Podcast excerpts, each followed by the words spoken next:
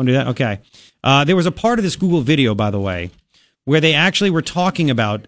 Uh, they, they again, this is a big Google video. If you're just tuning in, this is a Google video to where they uh, the, right after the Trump election win, they all got together as they always do. I guess at Google, they do these big meetings, and they were complaining to all. They were venting, crying, whining. They had all the senior level execs, the VPs, the CEO, the founder on stage, and all the employees were putting questions in through through Facebook. They were uh, they were there live in the audience asking questions, all this stuff, right? And at one point, one of the Google execs actually talked about moving to Canada. Moving to Canada. What? So Mark wants to talk about that. Mark, welcome to KNST. Hello, Mark.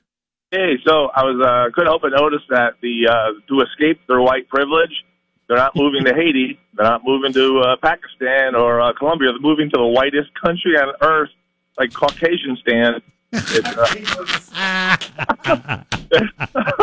I mean, seriously. I mean, it was just bumping into Vikings all day. I, I, Bumping into Vikings how, all day. How, how anti-white they are. and by the way, they'd be very disappointed, wouldn't they? It's like Google, eh? You're a, you're a hoser, eh? You're a hoser. But And then- well, hang on, hang on, hang on, hang on. Let me get my point in too. There. So they would also be very disappointed in how uh, Canada all of a sudden is saying no to all of the refugees that are going across the New York border to Canada.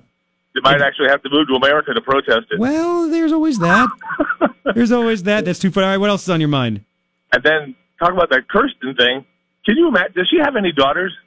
Uh, I don't believe so. No. Can you uh, setting her 14 year old daughter up on a date with a 50 year old? Be like, you know, hey, she's 14, but she's got a body of an eight year old. I mean, you just see her now. Listen, listen. Yeah. Oh God. You know, I, I don't know if you know a lot about her. She she's not married. I think she's 42. And the one thing she likes to brag about, even though they haven't said it in her commercials, is that she's the first openly bisexual member of Congress. I might have to vote for her. I, I knew it. See, that's why you listen. Yeah, that's why we get it in this show. Yeah, I know. That's it's. She's uh, running from her past faster than Ryan does now with his new Good Feet Arch Support. Yes, yes.